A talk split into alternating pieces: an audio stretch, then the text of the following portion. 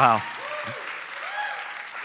Thank you guys so much for being here tonight. It is an honor and a privilege to be here. My name is Pastor Connor. I'm the Connections Pastor here at the Apple Valley campus, and I'm so excited, again, honored and privileged that I get a chance to speak here tonight. I want to say before we go any further, if we could give another round of applause to our elders, uh, our lead pastor, Pastor Rob, and our executives, Darren and Chris, because they believe in us, in us young pastors, to preach up here. So if we could give a round of applause to them, we are so thankful, so grateful. Thank you guys for allowing me to speak. And uh, if you know me, or maybe if you don't know me, uh, I, I like to be funny, I like to have fun. So I want to start off with a little bit of fun, if that's all right with you guys tonight. We're going to take a look. Uh, we're going to look at door fails. I don't know if you've ever thought about this or, or, looked into it. Trust me, it'll it'll tie into the message, so it'll make sense in a second. But I want to look at just some funny door fails, if we could, just for a moment. First of all, this first one I have so many questions about. Let's throw it up here. Um, take. I don't. I just. Here, here are the two thoughts I have. First of all, somebody either put a pipe in in front of the door, or secondly, this is my favorite, is that somebody actually put a door on the hinge behind the pipe. One of those two things had to happen. Either way, don't call them for your DIY at your house. Um, this next one, you might have to think for a second, but we'll take a look at it. Um, you see, that's a garage with steps. So, unless your car has hydraulics or is secretly a transformer, that is a fail, a garage fail right there. All right. Um, this next one kind of deals with absolutes. Uh, it's kind of funny. We'll take a look at it here. Um, you had one job, right? It's, it's an absolute statement there. The door is either always locked or it's always open. You're not able to get in between. So, again, I, I don't know. You had one job, figure that one out. Um, all right, two more here, really quick. This next one, I think it just deals with a little too much transparency. Too much transparency. Let's take a look, see what I mean. Too much, too, wow, too much transparency right there. All right, I know we're, we're supposed to be open and honest with one another, but that is just a little bit, a little bit too much. And this last one, this last one has to be my favorite. I'm gonna have to explain it for a second, but, but we'll take a look here. Look at this, this last one. So you, you see, we have a door on the bottom and a set of double doors on top. And, and what I like to say with this one is the door on the bottom is for when you're having company come over, and the door on top is when you want them to leave. it's uh, have a nice trip, uh, see you next fall, right? Ah, I get it, I know, I know. Good, good. You say, honey, why do they have such a large doormat? Is that a mattress? I wonder why. And and you go, all right, get out of here. Come on, we we got to keep going. But all right, have you ever felt in your life like you've run into a door like that? One of those, it's always locked or, something, or there's just a fail moment in your life. Uh, perhaps maybe we've been one of those doors to somebody in our life, right? We, all right, we'll, we'll get into that in just a second. But I want to start, I want to talk a message today that's in Acts chapter 10. We're going to be talking about how the door is open, how God is a God who says the door is open. So before we jump into this verse, there, there's some context here. Peter is, is having a moment with these Gentile believers, and all of a sudden, the Gentiles accept the gospel. They, they receive the gospel of Jesus Christ and, and are baptized. And there's this amazing moment. And so we're picking it up here in Acts chapter 10 in the message. Uh, verses 34 through 36. It says, Peter fairly exploded with his good news. It's God's own truth. Nothing could be plainer. God plays no favorites. It makes no difference who you are or where you're from. If you want God and are ready to do as He says, the door is open. The message He sent to the children of Israel that through Jesus Christ everything is being put together again, well, He's doing it everywhere and among everyone. And so that's what we want to look into today. We want to dive into this concept of this theme of how the door is open. The door is open for us. And, and I want to look first at God, right? God is a God that says the door is open. And what's, what's so kind of surprising is, is Peter's surprise, his, his excitement and him being surprised. What's so surprising is that because he finally understands what, what all of us know is that God is a God for all of us. He wants none to perish. He wants relationship with everyone. And it's kind of surprising that he's having this moment because we can read through scripture from Old Testament, New Testament, many examples that God has always been a God that says the door is open to us in our hearts.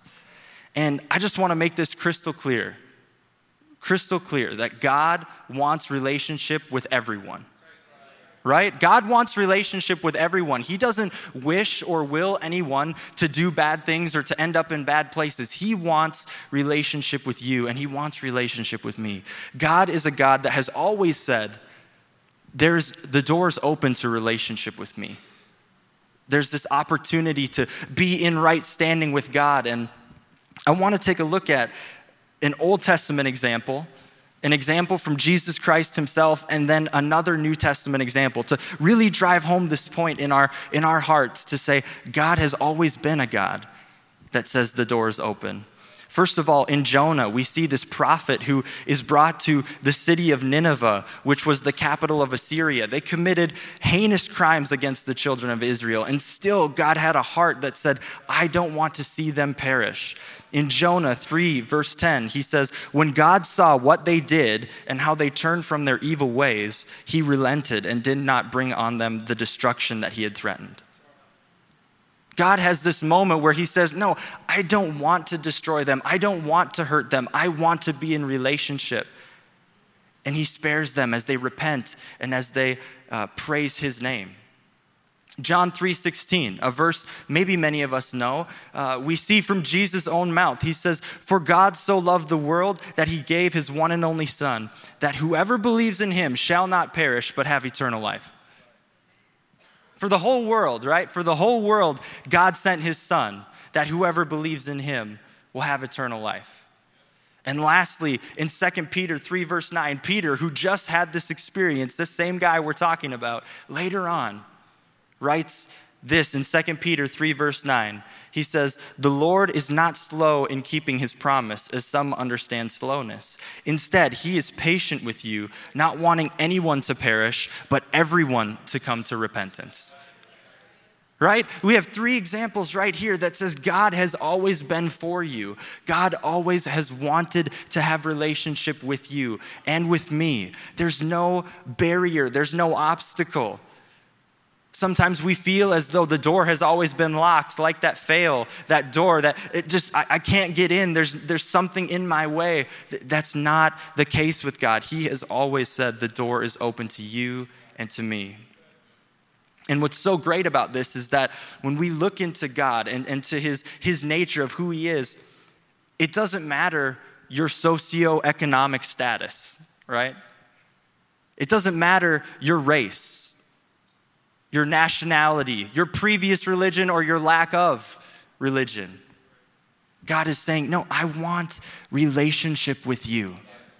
I want to be in relationship with you. And that's so encouraging that there's nothing that we can do, there's, there's nothing that uh, we can say, there's, there's no uh, level or limit that we can live up to. But God has said, No, I freely give this to you. He's always been a God that says the door is always open. And Jesus Christ came to this earth. He died a death that he didn't deserve to give us life in relationship with him. And he built the foundations of his church on this idea right? That there's this opportunity for us to gather together. It doesn't matter who we are, what we believe, all of these things that happened in our past, but just simply because we call upon His name and gather in His name, we are able to be a part of this. And that is why we, us, the church, must always be a place that says the door is open. Right? This place, this church needs to be a place that says, the door is open to you. The door is open to those not yet here. I don't, it doesn't matter what campus you're from or, or, or, what church you're a part of. We want to see churches filled because it's Jesus' name that needs to be lifted high, right? We have neighbors, coworkers, family, friends, people that we know that have the opportunity to be here. And that is why we must be a church as well as being the church that says the door is open. That says the door is open to you. Here's uh, some perspective, really quick, about the church. The church is 2.3 billion people, 2.3 billion Christians on this earth. That is 31% of people on this earth today say that they identify as a Christian. How exciting is that? How cool is that? That one out of every three people on this earth would identify as a Christ follower. And the work for us, the mandate for us, right, is that there's still two other people that don't know. there's still two other people that have not yet heard. So that's not an excuse. This is just a faith moment for us to say, hey, God is doing something. God is advancing his church forward, and we get to play a part in that. It's always funny because uh, people ask me all the time, you know, what do you do? What, what do you do? We're, we all talk about, hey, what's your profession? What's your job? What, we're kind of obsessed with that over here in, in America of, hey, what do you do? Where do you work? All that sort of stuff. And, and sometimes I, it, it's hard to explain. I'm a pastor, you know, oh, this or that, and I'm a pastor. So one time, I thought I'd have a little bit of fun. this lady, she asked me, she's like, hey, what do you do? What, what do you do? And I said, you know what? I'm a recruiter for leaders, and I develop them to get other leaders. And we are a part of the largest global organization on planet Earth. right? And she was leaned in. She was like, Oh my goodness, you are so young. What is going on? Where is this going? I got to find out some more from this kid. And I'm like, Yes, I'm a pastor. and I work at a church. And, and she was a, maybe not exactly the answer she was looking for, but, but still, just interesting enough. But it's perspective for us, right? We are a part of the largest global organization on planet Earth, the church. That is a joy and exciting, and, and that is why God wants us to have a, a church, a body, a people that say, We want the door to be open to those that are not yet here. Do you want to know why the church has such a large reach? Why? Why does the church have such a large reach in every continent of the world? Why does the church exist and why are we taking ground? Is because Christianity is the most inclusive religion in the world. It is. It is. And, and what happens is people try to use the exclusivity of Jesus Christ in order to say that we are an exclusive religion. They say, well, Jesus said, I'm the only way. Jesus said that you can only come to heaven through him. Isn't that, isn't that kind of exclusive? There's this uh, new phrase or this new uh, idea. It, it's not a new idea, but it's just being presented in, in a new way called universalism, where it doesn't matter what you believe, as long as your belief doesn't encroach on my belief, then we're all going to get there. I don't know where there is, but whatever you believe in, you're probably going to get there. And that's dangerous, but people use the exclusivity of Jesus to say that we're an exclusive religion, but rather, rather, I, I flip it and I say, no, you know what? We're actually the most inclusive religion in the world. Because as we just looked at, as we just read, it doesn't matter who you are. Jesus came and died for you. If you accept him, if you confess with your mouth and believe in your heart that he was raised from the dead, you'll be saved. Period. Right? We are a body of people that say, no, we are the most inclusive religion. Every other religion, right, they focus on what you have to do. Christianity is the only religion that focuses on what was already done right? What was already done? Jesus Christ through his death. It was done for us. There's nothing you could do, there's nothing you could say, there's no standard you could live up to, but it's simply by the fact that Jesus Christ did it and we believe in it and we grow more to be like him every single day that we will be saved. That we will be saved. So when the Holy Spirit gets poured out, In Acts chapter 2, on the day of Pentecost, Peter is quoting Joel. It's a reference from the Old Testament to whom God wants to have relationship with right? The early church is starting. In Joel, uh, Peter quotes this, Joel chapter 2, verses 28 and 29. It says, And afterwards I will pour out my spirit on all people. Your sons and daughters will prophesy, your old men will dream dreams, and your young men will see visions. Even on my servants, both men and women, I will pour out my spirit in those days. He's saying all these things. And then in verse 32, just a little bit after, it says, And everyone who calls on the name of the Lord will be saved right? Again, just in case you were wondering, just in case, everyone who calls on the name of the Lord will be saved. And do you want to know why people were so baffled by the early church? They were so baffled. They were, they were trying to stop it, and there was this thing, and they couldn't put their finger on it. And they were, goodness, how are all these people gathering together? And it was because it was a group, a mixing, a time of people that were gathering together that had never gathered together before under the same name, under the same banner. You had men and women. You had Jews and Gentiles. You had slaves and masters, and more of indentured servants, is what it was, but you had those servants and masters. You had young and old gathered together, and, and, and people could not understand. They could not put their finger under it. How in the world are all of these people? It was it broke every cultural norm. And yet, that was the beauty of the church. The beauty of the church was how it all came together and how so many different people from so many different walks came under the same name. And that is what we have here at the church. Our church will always be a place that says the door is open. Our church will always be a place that preaches that the door is open to you. It doesn't matter who you are, it doesn't matter what you've done, uh, it doesn't matter. God has already said, I want you to be in relationship with me. And Eric Samuel Timm, uh, he came and spoke here just a few months ago. He perfectly articulated a thought that I've had for some time and trying to describe is that he said this the grace of God will meet anyone where they're at. But the truth of God will not allow them to stay there. God's grace will meet you, will meet me, will meet anyone wherever they're at. Well, Pastor, this person, they, they, they were doing this. I found out they've been doing this. That's, that's great. They, they can come, they're welcome. Well, Pastor, this person, they, they live in this lifestyle. They live in that, they're welcome here they're welcome here. Well, Pastor, they, they were saying bad things about the church. They're welcome here. They don't look like us, they don't sound like. Everyone is welcome.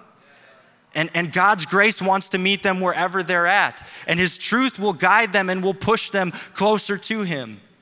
I know this to be true because I read in the Bible of a woman caught in the act of adultery. What happens is she's thrown out into the middle of the street, naked, afraid, ashamed, literally staring death in the face. People are there about to condemn her, and what happens? Jesus steps in. The accusers fall away, and he bends down, bends down to this woman and says, Your sins are forgiven. Now go and sin no more. God's grace will meet us in the midst of our mess, in the midst of our brokenness. In the worst moment in your life, God is stooping down and reaching out to you and saying, Your sins are forgiven. Live in relationship with me. I love you. Now go, grow, become more like me. And that is why we, you and I, us, we must be people that live lives that say, The door is open. Now, I'm preaching to myself right now. I know that I need to do a better job at this. This is something that I can do a better job of living this out. And we'll want to look at just some practical examples here of, of how can I, how can we live a life that exemplifies this concept of the door being open. The first thing is super simple we, we need to befriend people. Don't be friendly to people, be friends with someone all right? It, we can be friendly to people, but we need to start becoming friends with people.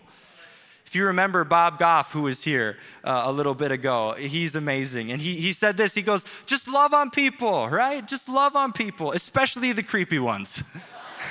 especially the people that creep you out. Go find those people. You don't, we don't know, we don't understand their story. Go find them, be a friend, be someone that walks alongside them. James 2 warns us not to show favoritism because somebody looks good or they smell nice or they have a lot of money. We, we can't show favoritism to people. But um, if you serve on a life team here, though, I'm just, I'm just saying. Sorry, that, I, you're my favorite if you serve on a life team. That's what I was trying to say. No, I can't do that. But we're not supposed to show favorites. We need to be friends with people. Let people know that your door is open. Let your neighbors, your friends, your family, your coworkers know that your door is open. And I don't mean this in the way of like, right, we've all worked at a job and we've all had that time where it's people come in, they knock on and they say, hey, it's your first day. I'm the boss. Hey, Jack. And you're like, oh, it's Jake. And they're like, it's fine. Jack, I want to tell you something. We have an open door policy here at uh, this company. We have an open door policy. If you need anything, Jack, if you need anything, you just let me know. Just come into my door, come into my office. It's open door policy. And then the only time you actually need the boss, they're like in a meeting or like in a conference call, and you're like, I thought the door was always open. Why is it always closed, right? That's not what we're talking about. That's not what we're talking about here. This is living a life that says the door is open to other people because you want to know why? People are really going through some of the worst moments of their life right now. You may know them. People are on the brink of divorce in your workplace, in your neighborhood. People are experiencing financial crisis right now that you know by name. People who have lost a loved one. There's been a death in the family, someone who's going through the hardest time of their life. And sometimes we just we don't know what to say, and so we choose not to do anything. We choose not to say anything. And I want to tell you that these are people that are crying out desperately just to be heard. Just to be heard, saying, Please, someone acknowledge me. Someone just listen to me. I don't need you to preach to me, I just need you to listen. We don't always need to understand, but we do need to stand alongside, right? There are people that are going through major issues, major things, and you know them. You could be a part of their restoration and their redemptive story simply by listening. And if there's anyone that needs to stop talking the most, it's me, right? I get that. I'm one of those people. I could talk to a tree for like 10 minutes and then be like, oh my goodness, you weren't even a person, right? Like, what am I doing? I was at the bookstore the other day with, with my girlfriend, uh, and, and we were there, and I was talking, I was reading all the books, and I was going through the leadership books, and I'm saying all these things. I turn around, and she's gone. I'm like, what the? Oh my gosh. I've just been talking to myself for like 10 minutes, just going through all the books, right? So I get that we don't, some of us, we just need to stop talking, and we need to start listening. Start listening to people. Now, I want to time out. I'm going to jump in really quick here. This is not gossip, okay? This cannot turn into gossip where we're talking to people having this open door thing and we're like, oh my gosh, did you see Becky yesterday? Yeah, she was like at happy hour. She had like three sushi rolls. Does she not know that shrimp tempura is going straight to her thighs? Like, oh my gosh. Like, yeah, Becky, whatever. This is great. Like, open door, sister. Let me know if you know the gossip. This is not this is not what we're talking about. This is genuine. This is true. This is relationship with people. Walking alongside them, saying, you know what? I want to be there. I want to understand. I don't need to say anything. I'm just going to be here. And the last thing, something for us too, is, is let's open up our homes to our friends, to our coworkers, to our neighbors, now we kind of have this thing where our garage door becomes the modern day drawbridge, right? We open it up for those four seconds to get in the house. We close the garage door and we're saying, I don't need the outside world. I don't need you. You don't need me. I'm content living in here and, and, and I'm just going to push people out. Again, that may not be what we're saying outright, but it, it's that symbol of that drawbridge that says we're keeping people out. And what if we were a people that opened up our homes? That started life groups simply to see our neighborhoods changed, to see our coworkers saved, to see people come to relationship with God just because we could open our door physically, opening the door, saying, you know what? My door is always open. John 13, 35 says this By this, everyone will know that you are my disciples, if you love one another if you love one another. It's simple as that. If we live life with love, people will know that you're a Christian more than what we have to say, more than anything we have to do. Just live in love. So I don't know what God was speaking to you tonight. I don't know there was something earlier that was said. Maybe you're wondering or, or hoping or dreaming that this idea that God wants relationship with you, your, your heart was burning, your, your heart was racing, your spirit was saying, This is what you need. Perhaps for some it was saying, No, I, I need to let go of that hate or that disagreement with others that are a part of this body. That we need to be a church that says the door is open or maybe the challenge of you and I, us, the people of God, saying, you know what? I want to live a life more than anything else that says the door is open for people. My neighbors, my coworkers, my friends. Think about this. If each one of us in here brought one person to church next week, if each one of us brought one person to church, this church would double. This church would double if we brought one person.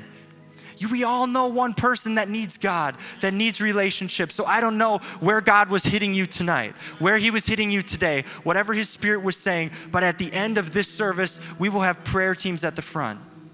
If you need to give your life to Jesus, if you need to repent and get back in relationship with Him, come find a prayer team member.